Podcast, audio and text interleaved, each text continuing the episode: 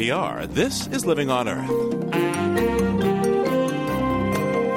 I'm Steve Curwood. On a small island in the North Atlantic, an experiment is underway to wean an entire nation off oil and gas and move it to a hydrogen economy. In the long run, there's money to be saved and greenhouse gases to be reduced. First, though, scientists must overcome a slew of technical and engineering obstacles. But if they succeed, this nation will become a model for the world on how to run on new, clean, and renewable energy. Can the world afford to have the hydrogen project far into the future? Isn't it of great need, even pressing need, for the total global environment to have the hydrogen project as a viable option here and now as quickly as possible? It's the promise of hydrogen this week on Living on Earth. Stick around. Support for Living on Earth comes from the National Science Foundation and Stonyfield Farm.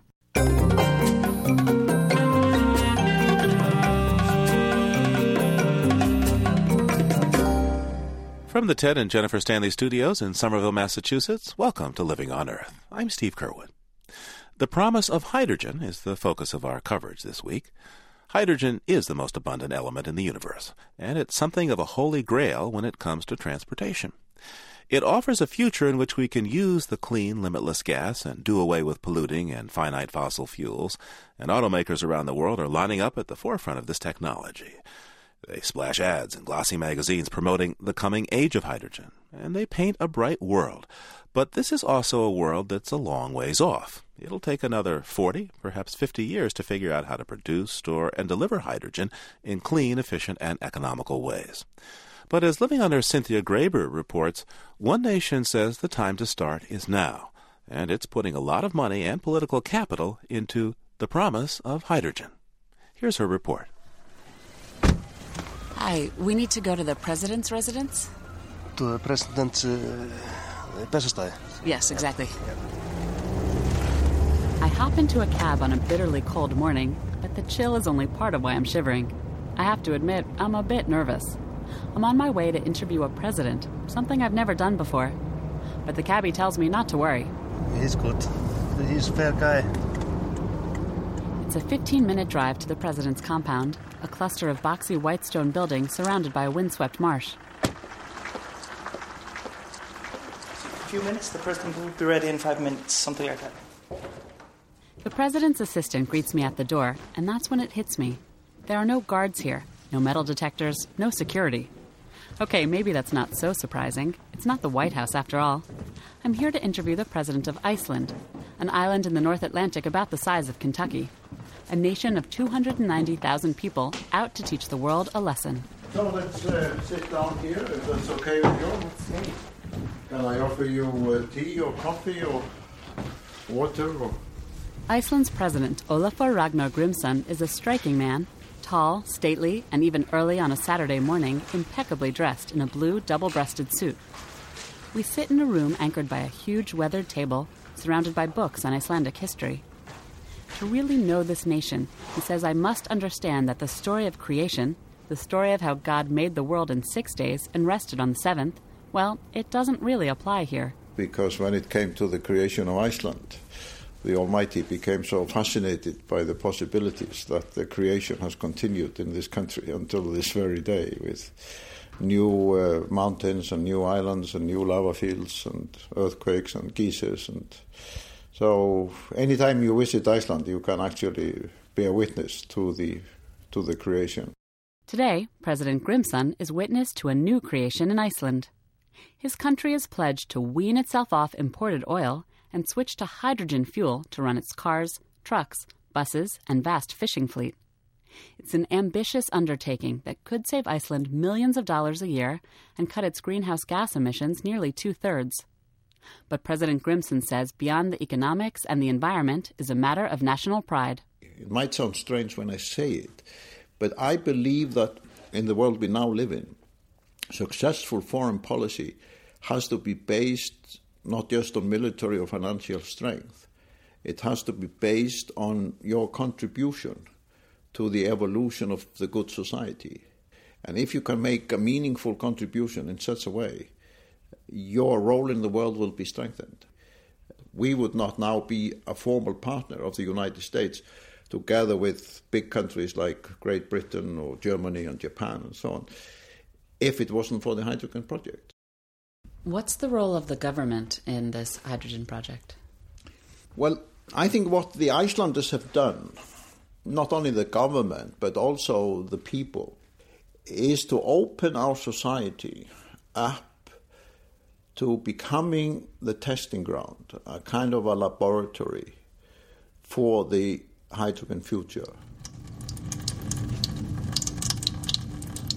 The plan for Iceland's hydrogen economy was born in a small laboratory here at the University of Iceland in Reykjavik. The father is Bragi Arnason, a ruddy white haired gentleman who's called Professor Hydrogen. This is uh, how the major energy system of the humankind might look in the future. Arnason points to a light bulb representing the sun. It shines on a tiny solar panel that collects the energy used to break apart the bonds of hydrogen and oxygen in water. Off to the side, oxygen and hydrogen bubbles rise to the top of two glass tubes. You simply split the water in its components. Hydrogen is not a fuel itself, it's a carrier of energy, in this case, carrying solar power to be released in a fuel cell. In fuel cells, hydrogen atoms are split into electrons and protons. A membrane blocks the electrons, but lets the protons pass into a chamber where they mix with oxygen to create water. But for these water molecules to be stable, they need the electrons that have been left on the other side of the membrane. And the flow of these electrons to the water molecules through a wire creates an electrical current. Here, it turns a small fan. The only waste from this reaction is water. Bragi Arnason tells me his tiny model is a showcase for the potential of hydrogen to transform the way we use energy. He says it's also a handy PR tool. Well, I put it up two, three years ago.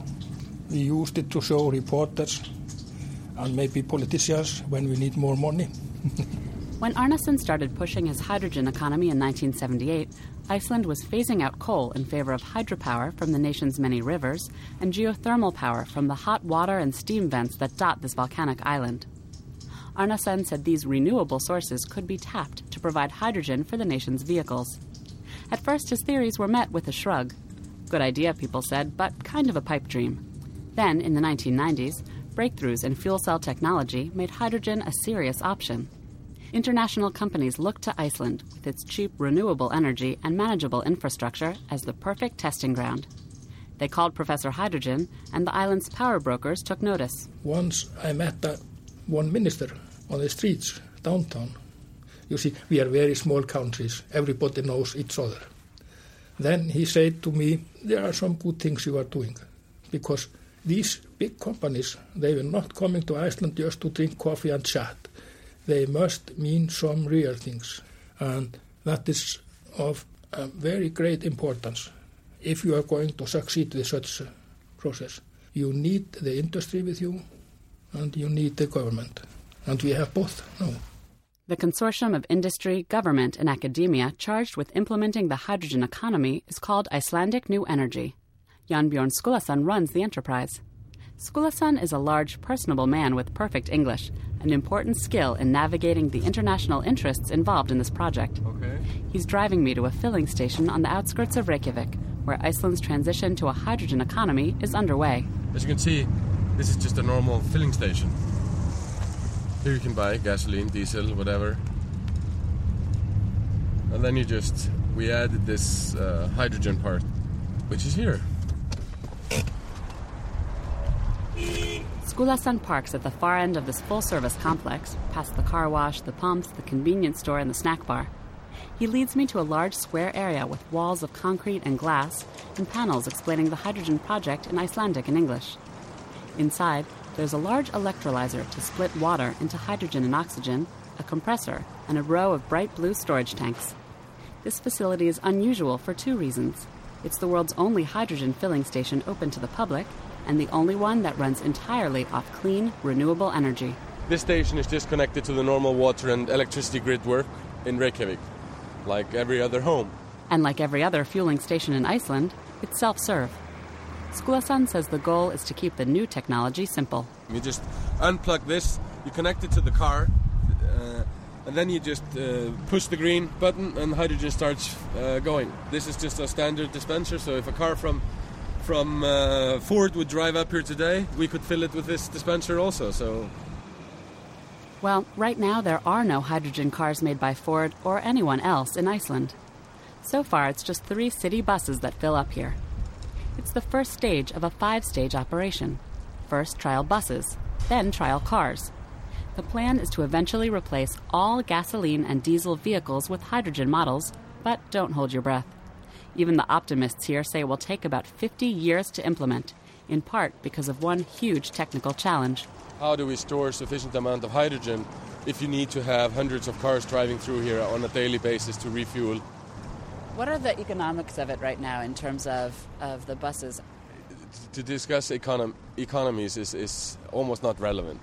The vehicles are four times more expensive than the uh, normal vehicle the filling station is much more expensive than, in, than a normal gasoline station, and the fuel is much more expensive than diesel fuel today. We are quite convinced that within a very short period of time, uh, the fuel cost will go down, meaning that the same, that the equivalent amount of fuel will cost the same for as uh, untaxed hydrogen as taxed gasoline, and that means European prices. You in the U.S., of course, have almost free gasoline. There goes a hydrogen bus. There's another hydrogen bus, yeah. So actually, we think that's a very important issue that uh, people keep in mind that this is still a research and demonstration phase. Commercialization is still a few years away, so economies are, are not there yet. As part of the research project, the hydrogen buses are thoroughly monitored and maintained at a garage just a few hundred feet away from the fueling station. We begin by looking on the roof. Skulason leads me up a set of metal stairs to a small platform that looks down on the roof of a hydrogen bus. On the top of the roof here, we have nine cylinders with compressed hydrogen gas. Here you have two fuel cell units. Then you have fans to uh, remove air, hot air from the fuel cells themselves and so on. Uh, but it, it's true. It's bulky, still a bulky system, and uh, but it's it's. I'm not afraid that we will not be able to compact this in, into a car in the future. You have a lot of really unique. Um, unique setup here in Iceland. You have an amazingly abundant supply of energy and an incredible supply also of water. Um, and it's a small country and you don't need many fueling stations and you don't have a problem with you know where to put the electrolysis. What do you think about that? I mean what do you, what, what do you think when you hear that? A lot of challenges worldwide. Uh, and of course though the government sees this as a beautiful picture of utilizing hydrogen instead of fossil fuels i think we always have to keep in mind that we have never we have not proven yet that this is the, the only solution. Because if it's not going to work in Iceland, it, I, think, I think there's even a lesser chance it will work in other locations. Even in Iceland, a nation that can produce all the hydrogen it needs from renewable and non polluting sources, there are enormous obstacles to a hydrogen economy. It's still expensive to produce from any source, even more expensive to manufacture vehicles that run on this gas. And of course, the question of how to store it until it's ready to use whether at the filling station or on a bus or in a car, just how to make fuel delivery efficient and economical remains one of the biggest hurdles to opening the hydrogen highway. In just a minute, we'll visit with the scientists and researchers of Iceland who are crunching the numbers and sputtering molecules of metals to unravel the elusive hydrogen storage mystery. And we'll meet the politicians who support them. Stay tuned to Living on Earth. Welcome back to Living on Earth. I'm Steve Curwood, and you're listening to The Promise of Hydrogen. So far in our program, we've heard that Iceland is a country moving to become the first nation to say no to fossil fuels and use vehicles that burn hydrogen without polluting. It's a lofty goal, and many obstacles lie ahead, and perhaps the biggest is storage. You can store hydrogen as a liquid, but it takes too much energy right now to make that process efficient. You can also store hydrogen as a gas, but you'd need a huge tank to get the same range that today's cars get with gasoline. But there's another option using blocks of metal to absorb, hold, and then release hydrogen when needed. They're called metal hydrides, and researchers in Iceland think they may be the answer to the storage dilemma. Living on Earth, Cynthia Graber continues her report on the promise of hydrogen. Hvað með í núna? Hvað, hvað er verið að gera? Ég er bara með þessar trade magnesium, mér ætti að gera. Svein Olafsson and Hannes Jonsson are a couple of problem solvers. Right now, they're figuring out how long it's going to take to set up the next experiment they'll conduct in their crowded underground lab here at the University of Iceland in Reykjavik. The answer at least a few days. These two scientists are taking painstaking measures to find the best metal, or combination of metals, in which to store hydrogen molecules until they're ready to be turned into energy. Okay, hydrogen metal storage is uh, very simple in a sense that you have a tank which is filled with metal hydride, and uh, when you apply hydrogen pressure, uh, that uh, hydrogen goes into the metal, and uh, at a certain temperature, there's an equilibrium pressure in the tank. One can soak up hydrogen much like a sponge can soak up water, and then by heating it up, the hydrogen is released again. This sounds simple enough, but applying the technology to make cars run is a challenge. Most metals that can store and release hydrogen are too heavy to use in automobiles. And lighter metals that could store hydrogen operate at temperatures too high to be practical. Usually, researchers looking for the perfect hydride heat large amounts of metals, mix them together, and hope this new metal combination will solve the weight and temperature conundrum but Olafsson prefers to work on the molecular scale with a machine he calls the sputter chamber.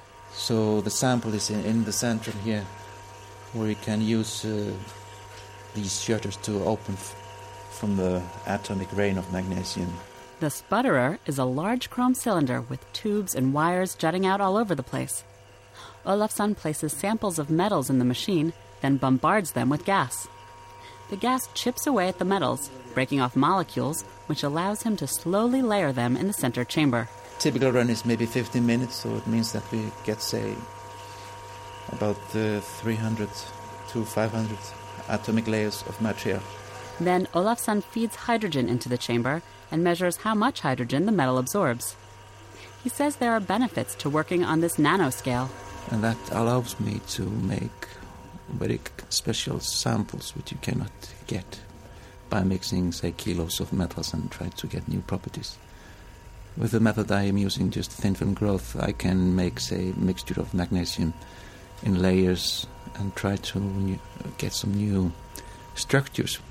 And uh, Hannes can then try to solve many things for me by his calculations. One can ask uh, questions like, if I want to improve the storage properties of a certain material, let's say magnesium, which element should I add to it so as to make the uh, hydrogen come out at a lower temperature and make it come out faster. And um, while, of course, these calculations are not perfect, they can help to predict and gain intuition into uh, uh, where to go. Uh, another thing we can do, of course, with these calculations is to try to understand in, in more detail the uh, results that Svein gets from his experiment. All the number crunching goes on in a room just a few doors down the hall Hannes Jonsson takes me there. He's obviously proud of his little makeshift computer lab that's packed with rows of gray computers stacked neatly on metal shelves. So this is a cluster of computers. Uh, it's uh, about 130 of them here. And that way we get uh, pretty good computational power. Still, the computers, they run for perhaps a week uh, continuously, uh, just doing one calculation. Hannes Jonsson and Svein Olafsson have been collaborating for a couple of years now on metal hydride research. They lead two of four research groups working on hydrogen at the University of Iceland. They're far from a breakthrough, but Olafsson says he's looking forward to the day when metal hydrides can be built into the very structure of an automobile, and its fuel source, hydrogen, can be fed directly into the car's frame. This is a possibility which has not been tried so far by the car companies. People usually think about hydride as just a tank, not, not as a part of, the, of, of a structural unit of the car. So you have mm. the metal as if you're looking at research in metal, then the metal, as you're saying, could theoretically be part of the structure of the car. Yeah. And then when you are pumping, you're actually pumping into your car in general. Yeah. And uh, we can take the, this idea further to say, okay, the fuels will also be a part of the car. Such a breakthrough would have an enormous impact on the world's auto industry and mean untold dollars for its creator. So, as scientists and engineers get closer to developing a commercially viable hydrogen car, Hannes Jonsson says information does not always flow so freely in scientific circles. There are some players that really you know, play things uh, uh, sort of more secretively and, and, and don't want to uh, disclose so much what they're doing. But uh, we're doing this more as a research project and basic research project. So uh, we share information and uh, are in collaboration with many other groups. But uh, when it comes to getting some research funds, yes, presumably there is some competition. It Sounds like an ex- it's an exciting um, area to be working in right now. Yes, it's uh, it's something very new and uh, uh, many open questions and many things to be done. I think the basic research being done here is going to be very valuable to uh, help spawn off some uh, sort of high tech, new high tech companies, and uh, there are going to be a lot of opportunities for innovation before the hydrogen economy really uh, is in full place. Those opportunities draw American students to the University of Iceland's various hydrogen projects. I met up with two of them, Luis Camargo and Bill Steer, in a small rectangular wooden building near the science lab that's called the Summer House. You can often find them here poring over their research until the early hours of the morning. It's hard work, and the pace can be excruciatingly slow. But as Steer and Camargo explain, there are benefits to being on the cutting edge of science. It's really good for funding, right? I mean, uh, there's there's a problem a lot of times with uh, society that there's some problem, and it it, it, gets a lot of media for a little while, and so there's a lot of interest. And then, you know, after it's had its moment in the spotlight, it's gone.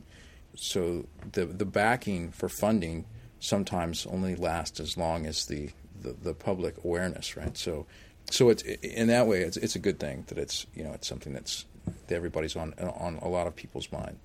I worked in some companies in the past that the projects were a bit more controversial, such as genetically modified crops, and uh, but it's really nice to know that you can put yourself forth to something that pretty much everybody agrees is a good thing. So it's nice. It's definitely nice. These students say they enjoy working on the hydrogen project and look forward to the contribution to society it may make. Oh, and there's other reasons why young Americans might enjoy spending time in Iceland. Uh, my name is Siri Daumar. And my name is uh, Laura. Yes. We are the hottest chicks on the place, you know. It's 2 in the morning, but the night has just begun for patrons of Vegamot, one of Iceland's popular nightclubs, a place where people come to grind up against one another on the packed dance floor. Iceland has earned a reputation for its party scene, attracting travelers from around the world. And for a small island, Iceland exports more than its share of popular music through acts like Björk and Gus Gus. And there are Icelanders who are betting that their nation's next big export could be hydrogen. I tend to look at it as a you know, one of the long, long-term investment in my portfolio. Gunnar Orn Gunnarsson manages the new business venture fund, which provides seed money for startups in Iceland. He has about 70 companies in his portfolio, from biotech to fashion. He says he doesn't know if Iceland's hydrogen project will ever produce products or services for export, but he believes Iceland will be able to market its knowledge about hydrogen. If we will be able to start up a real a commercial society with hydrogen uh, in the near future, hopefully, where we will have a big uh, car fleet and we will have tank station and infrastructure and, and, and all those problems that will be related to this. That will mean that a lot of other cities around the globe, when they will start to think in this direction, they will have to, they will maybe make a shortcut by coming to us and say, How did you do this? Jan Bjorn Skulason, head of Icelandic New Energy, hopes Iceland will be able to answer that question not just when it comes to cars and buses. Well, we're down at the Reykjavik harbor. Uh, this is of one, of course, uh, one of the biggest harbors in Iceland, and uh, one of the biggest user of fossil fuels in, in the country is the fishing fleet. Skulason stands by a row of trawlers docked in the harbor. They range in size from a small blue vessel that might go out to sea for a few days to 300 ton trawlers that stay for weeks. Iceland's seafood is known the world over. The nation exports around 2 million tons a year, accounting for about 70% of its gross domestic product. But this fishing fleet runs on imported and expensive diesel fuel and is responsible for a third of the island's greenhouse gas emissions. Fishes, of course, uh, has been the groundwork for the economy of Iceland for a very long time. And that's one of the locations where we think we can apply hydrogen if we want to become a hydrogen society is to have uh, the fishing fleet running on clean energy carrier like hydrogen. Iceland was the first country to discuss the need for converting its fishing fleet to running off hydrogen soon after a number of maritime nations joined the effort but it won't be easy Skulason says hydrogen fuel cells for trawlers will have to overcome a whole new set of problems. There's a lot of salt in the atmosphere, which is not very good for fuel cells. Uh, you, boats don't come into harbor every day, and like like buses and cars and vehicles and so on, they, they can go to the same refueling station every day. But uh, ships are out at sea for a few days or up to many many weeks. Once again, the hydrogen problem comes down to storage. Storage in metal could work on big trawlers that can carry the load. Another option is to use large and powerful fuel cells, the kind used now at stationary locations. These operate at very high temperatures, but the extra heat could provide steam to power a ship's frozen fish storage. There's also talk of storing natural gas on trawlers and reforming it into hydrogen on board. Skulason hopes to have at least some of these solutions worked out so that in a few years he can put a hydrogen demonstration project on a trawler. He says Iceland is the perfect place for this research. We don't build cars in Iceland, we don't build uh, car engines or anything, but we build ships in Iceland. And we have a lot of, lot of knowledge about uh, shipping and, and, and, and construction of ships. So we are quite convinced that the Icelandic know how can be applied in the maritime application for hydrogen and therefore that could be a technological development, even create jobs and know-how in Iceland, which could be valuable to other countries. But financing projects currently and, and overcoming technical obstacles is a challenge, and, and which we are tackling at the moment.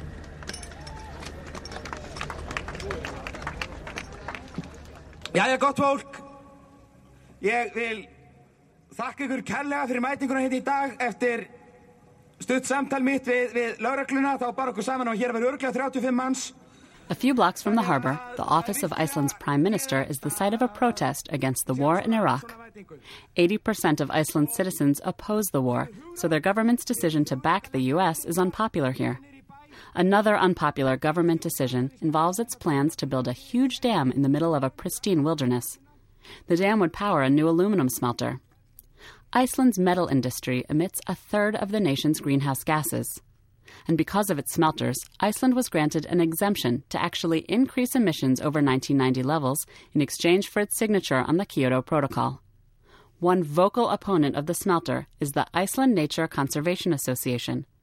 The group is also critical of the government's hydrogen project. Spokesperson Arni Finnsson calls it a diversion, a greenwashing tactic to make the government look like it's doing something about emissions from cars, boats, and smelters, when it's not encouraging the purchase of efficient vehicles, which could reduce emissions now.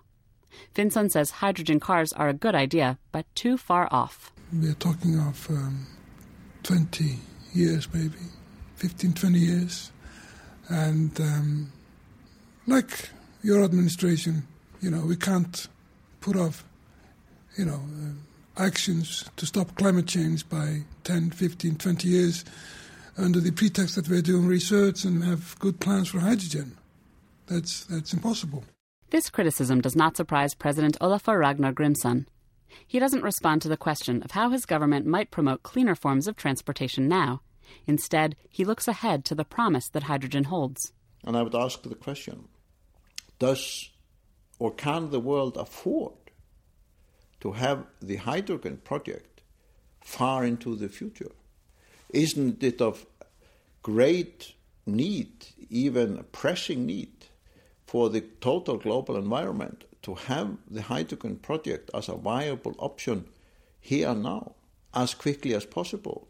President Grimsson admits he may not live to see this project completed. It could take 50 years, and it won't be a simple task. As we've heard throughout this story, even if it's possible to build a hydrogen economy here in a country where it seems a natural fit, it will be a long and costly venture. But Hjalmar Arnason, a member of parliament who's played a major role in pushing the government to back the hydrogen project, tells me that Icelanders have a knack for overcoming technical challenges. They did it once before, weaning themselves off coal and tapping hydro and geothermal power to heat and light their homes and businesses. In the process, Iceland went from being one of the poorest to one of the richest nations in the world. Even though, Arnason says, some sacrifices had to be made along the way, like not disturbing the elves, ghosts, and other spirits that, according to Icelandic lore, lurk on the landscape. There are roads, even here uh, in the neighborhood of Reykjavik, comes in a straight line, and then all of a sudden it takes a, like a U-turn. around a small stone or a big stone because the experience was when when they were the constructors went there with all these big uh, bulldozers and uh, machines they broke down repeatedly. So the conclusion was we have to respect the elves living in there. So that's a i love this um, that's a part of our culture our history and uh, heritage. We believed before we had the light and the electricity you had to know that here in the north, nine months we have very dark months. So light from, uh, from electricity is very important to us. But before we had that, it was this darkness. And in the darkness, all the creativity of uh, imagination came. And we had all kind, kind of ghosts, elves, and other creatures. In Iceland, imagination can make roads curve and it may help an entire nation say goodbye to oil and gas and find a way to fulfill the promise of hydrogen. Arnason says Iceland will show the world, in particular the United States, what is possible. Two thirds of our emission here in Iceland is from transportation and fishing. So that's where our sins are, basically. So that's why we want to attack those sins. And um, implement this new technology uh, in transportation and the fishing fleet, and by that reduce our emission down to thirds. So that's a lot, and we will be the leading nation. As you in the States are in other fields, we will be in that. But you can then come up, follow up, be our guest. For Living on Earth, I'm Cynthia Graber in Reykjavik, Iceland. Our special, The Promise of Hydrogen, continues in just a minute with a look at how hydrogen could meet energy needs here in the United States. Keep listening to Living on Earth.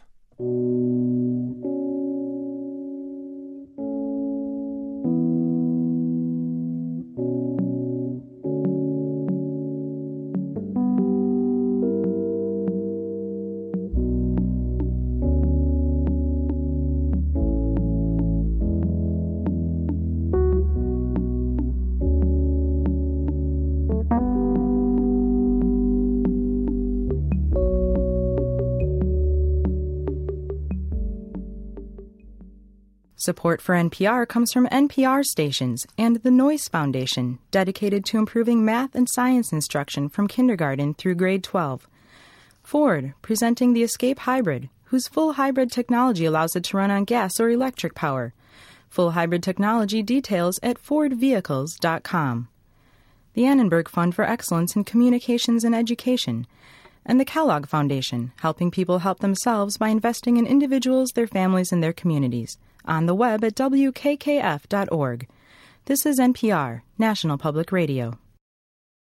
It's Living on Earth. I'm Steve Curwood, and our topic this week is the promise of hydrogen.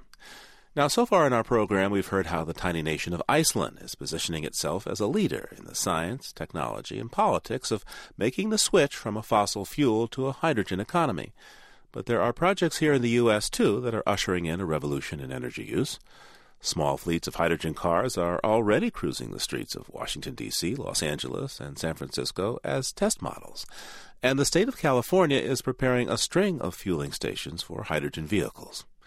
American companies are also manufacturing fuel cells to power not just vehicles, but commercial buildings and homes, even laptops and cell phones. President George W. Bush has noted this coming hydrogen age, saying it could mean cleaner air, fewer greenhouse gases, and less reliance on foreign oil. We import over half of our crude oil stocks from abroad. And sometimes we import that oil from countries that don't particularly like us. It jeopardizes our national security. If we develop hydrogen power to its full potential, we can reduce our demand for oil by over 11 million barrels per day by the year 2040. Joining me to talk about what role hydrogen may play in the nation's energy future is Amory Lovins, who heads the Rocky Mountain Institute, an energy think tank based near Aspen, Colorado. Now tell me, what are the relevant differences, if any, between the United States and Iceland? uh, just about everything's different. Okay. Iceland is a small country with a fairly homogeneous and, and an ancient culture. It has very rich geothermal and, and hydroelectric resources, not very much energy use. But the United States is uh, equally rich in renewable energy resources, even though it's a big, diverse, young country. Certainly, we have plenty of opportunity to run all renewable and all hydrogen if we want. Uh, just the attractive wind power resources in North and South Dakota could make as much hydrogen as the world makes now. That's about 50 million tons a year. And if our highway vehicles were feasibly and profitably efficient, that would be enough to run all our highway vehicles. That's a big if, of course. Well, it's not all that difficult. Cars and light trucks and even heavy trucks have been designed already with spectacularly greater efficiency. The the round number is that you can save a factor 5 or 6 on your light vehicles and about a factor 2 on your heavy vehicles, both very profitably compared to present wholesale gasoline prices.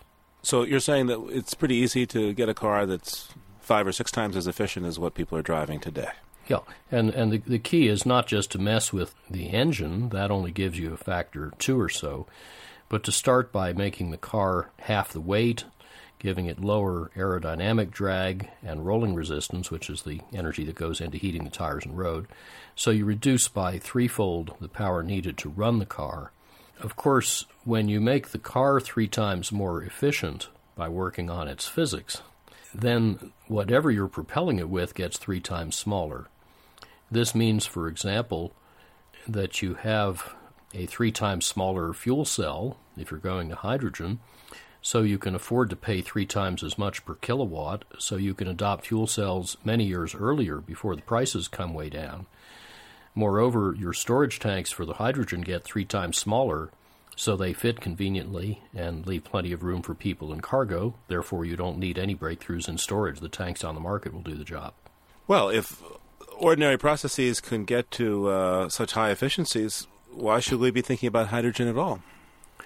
Because it's it's very versatile. You can make it from any hydrocarbon or carbohydrate or any other source of energy, nuclear electricity, renewable electricity, whatever. Generally, making it out of electricity is quite expensive, and we don't do it that way. 96% of our hydrogen is made from natural gas. And that will go on, I think, being the cheap method for a long time. But it's possible, for example, that it may be very cheaply makeable from coal, using coal basically to pull hydrogen out of water and then take the resulting carbon dioxide and uh, keep it from going in the air. And uh, some serious analysts think that that will also be profitable, which would mean a, a long climate safe future for the coal industry. And they would like that idea. Indeed. Then hydrogen, of course, releases nothing bad when you use it. You can burn it in an engine or turbine very efficiently. Companies like Boeing and Airbus have looked seriously at liquid hydrogen powered airplanes, cryoplanes, because liquid hydrogen is incredibly light. That's why they use it in rockets. Uh, and it, it has about the density of, of uh, medium styrofoam. And they, they concluded that actually such planes would be feasible and would be safer than uh, today's aircraft in, in a crash. Uh, the use in buildings uh, would be typically through fuel cells, which are about twice as efficient as engines. And generally, whether it's in a building or a car, a well designed system for using hydrogen will be two or three times as efficient as using a hydrocarbon fuel to do the same job by normal means. That's why it's worth paying a lot more per unit of energy for hydrogen than for fossil fuels because you can get more work out of it. That means, in turn, that the hydrogen in our hydrocarbons is probably worth more without the carbon than with the carbon, even if nobody will pay us for keeping the carbon out of the air. So, this is actually a, an attractive future for oil and gas companies as well this is, I think, a point of contention, though. Other folks say, uh, hey, if you use natural gas, oil, or coal to uh, to generate hydrogen, in fact, you got to do something with this carbon, and the technology is not there yet to keep the carbon out of the environment. That last part is true. There are a number of, of ways uh, being developed for keeping the carbon out of the air. Some are being tested. I wouldn't say any of them is yet proven. But if you, for example, pipe natural gas through the existing pipes to a gasoline filling station where you've installed a new gizmo called a miniature reformer that will turn it into hydrogen, half extracted from the natural gas, half from steam, and then pump the hydrogen into the tanks of fuel cell cars. Even if you release all that CO2 into the air, it'll be two to six times less CO2 per mile than you're releasing right now in your gasoline car. So it's, I think, a very reasonable uh, stop on the way to the hydrogen economy, and it's a lot more climatically responsible than what we're doing. It will also reduce your fuel cost per mile from roughly five cents to something around three cents. So let me see if I understand your vision then for the United States. We're going to create hydrogen from fossil fuels. Typically natural gas and, and directly not through electricity. And that this will have less of a burden on uh, such issues as climate change and, and uh, ground level pollution than the present system, even, say, going with very efficient hybrids. Yes. Now tell me, looking ahead to this hydrogen economy, how do we move it around? How do we move the hydrogen from one place to another? Typically, we will be producing the hydrogen at the filling station. Uh, filling stations serving about 90% of our cars have natural gas piped to them right now. If they can get very cheap electricity, which they also can get through the grid, it's conceivable that in some situations they might be able to make competitive electricity that way, but I think that's a lot less likely. Electricity is an awfully expensive way to make hydrogen. So I, I think natural gas will continue to rule. This, by the way, will not use more natural gas. It may sound like, gee, we're, uh, you know, we're already short of natural gas. How can we also make it into hydrogen without running out faster? Well, the, the reason is that meanwhile you would be saving natural gas at power plants displaced by the electricity made by fuel cells, at refineries where you're using it to make gasoline and diesel fuel displaced by fuel cell vehicles, and in buildings where you're using it in furnaces and boilers displaced by waste heat recovered from fuel cells in the building. So when you work out all the balance, it turns out the hydrogen transition doesn't use more natural gas and may well use less. Okay, let's say for a moment we adopted this plan that we had the you say we need ultra efficient cars and this is a way that the US gets going with the, the hydrogen uh, economy what would be the infrastructure costs here uh, to do this, say, over the next 35 years? You suggest we could do this? Oh, probably a few tens of billions of dollars. Uh, the, the hundreds of billions you commonly hear is clearly exaggerated. It's based on making hydrogen centrally and building a complete new pipeline infrastructure to pipe it everywhere. I don't think you there's any reason to do that. It doesn't make sense. You also need to net out the investment you're not making in sustaining the oil fueling infrastructure. And it turns out that oil is more capital intensive upstream than gas is, and that the uh, miniature reformers are probably cheaper and more efficient than centralized ones, which was a bit of a surprise. So when you work all this out, you find you're probably saving hundreds of dollars per car on the whole infrastructure for creating and delivering the fuel into your tank if you choose hydrogen rather than gasoline and do a, an apples to apples comparison of investments required on both sides. Now, some people who work in the energy field don't think that future cars will all run off hydrogen. They say, look, uh, what about getting uh, fuel from biomass, agricultural byproducts, or even crops specifically grown to produce fuel? Mm-hmm. How do you see that fitting into our future energy needs? These are these are all competitors, uh, and in fact, in our study, winning the oil endgame, we're looking at how they all interplay and which ones have how much of the market in the long run. And I, I think the the answer is is going to be that they'll all be active. Uh, we are already seeing a lot of biodiesel and other biofuels emerging in the market. Those processes are getting steadily better. What they will tend to do, just as like what hydrogen will tend to do, is squeeze out oil because these alternatives, whether in saving oil or substituting for it, tend to have rising reserves and falling costs, whereas oil tends to have falling reserves and rising costs. And the curves are starting to cross. You know, I've been looking at the history of the American whaling industry. And before Drake struck oil in Pennsylvania in 1859, whaling had peaked two years before that and was already headed down, not because there weren't more people wanting to light their houses, but because the whale oil price had been high enough for long enough to elicit fatal competitors, in this case kerosene and town gas, both made mainly from coal. And uh, basically, the whalers ran out of markets before they ran out of whales. And the remaining whales were saved by technological innovators and profit maximizing capitalists who came up with better, cheaper ways to light your house. Now, this came as a great surprise to the whaling industry because apparently nobody had added the stuff up, saying, here's what's on the market, here's what's in the lab, and then there's that guy over there, Thomas Edison, who's working on electric light. And if you kind of look at that whole picture, the future for whale oil doesn't look very good. I think we're at that stage now for oil. The things we do with it, we're now realizing we can do better and cheaper without it. These hadn't been added up before, but I think when you do, investors will start reallocating their assets, hedging their bets, and realizing they can make more profit at less risk following an impeccable business case for getting off oil. Talk to me a bit about the politics of the promise of hydrogen.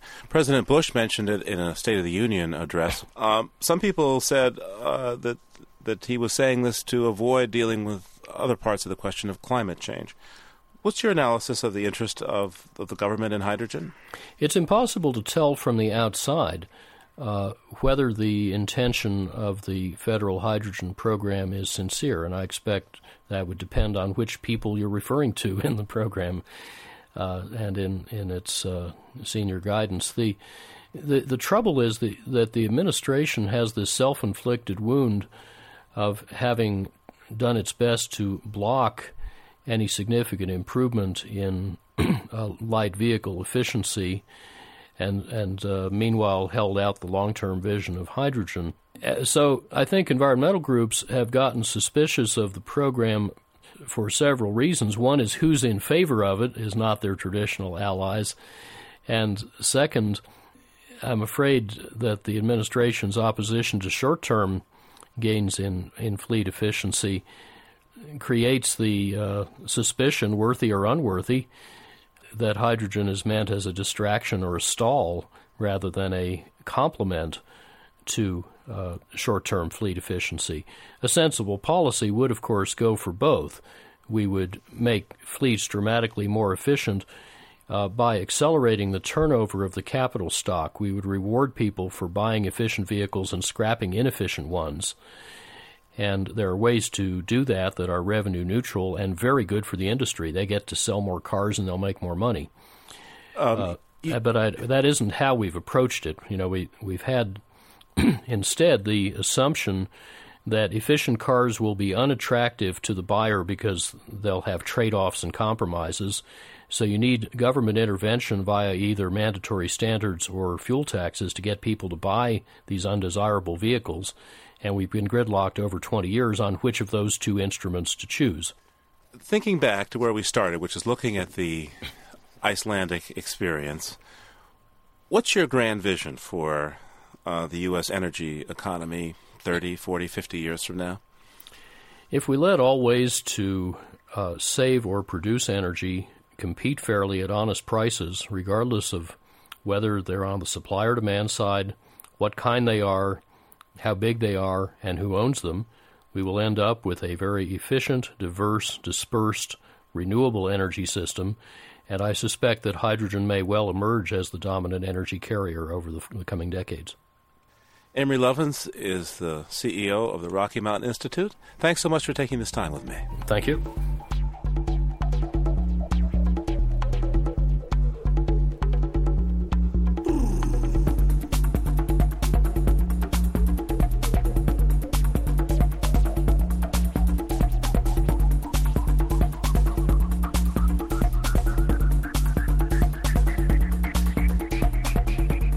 For this week, that's Living on Earth.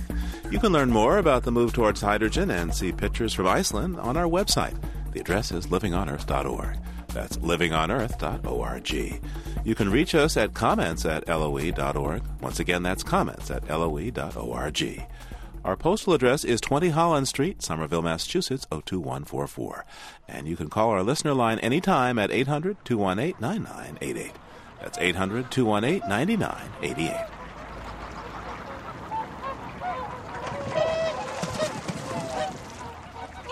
Before we go, one last stop on the island of fire and ice. In the center of Iceland's capital, Reykjavik, there's a pond where each day young and old alike come to feed the geese, ducks, and assorted fowl that inhabit the waterway. Here's what it all sounds like on a typical morning.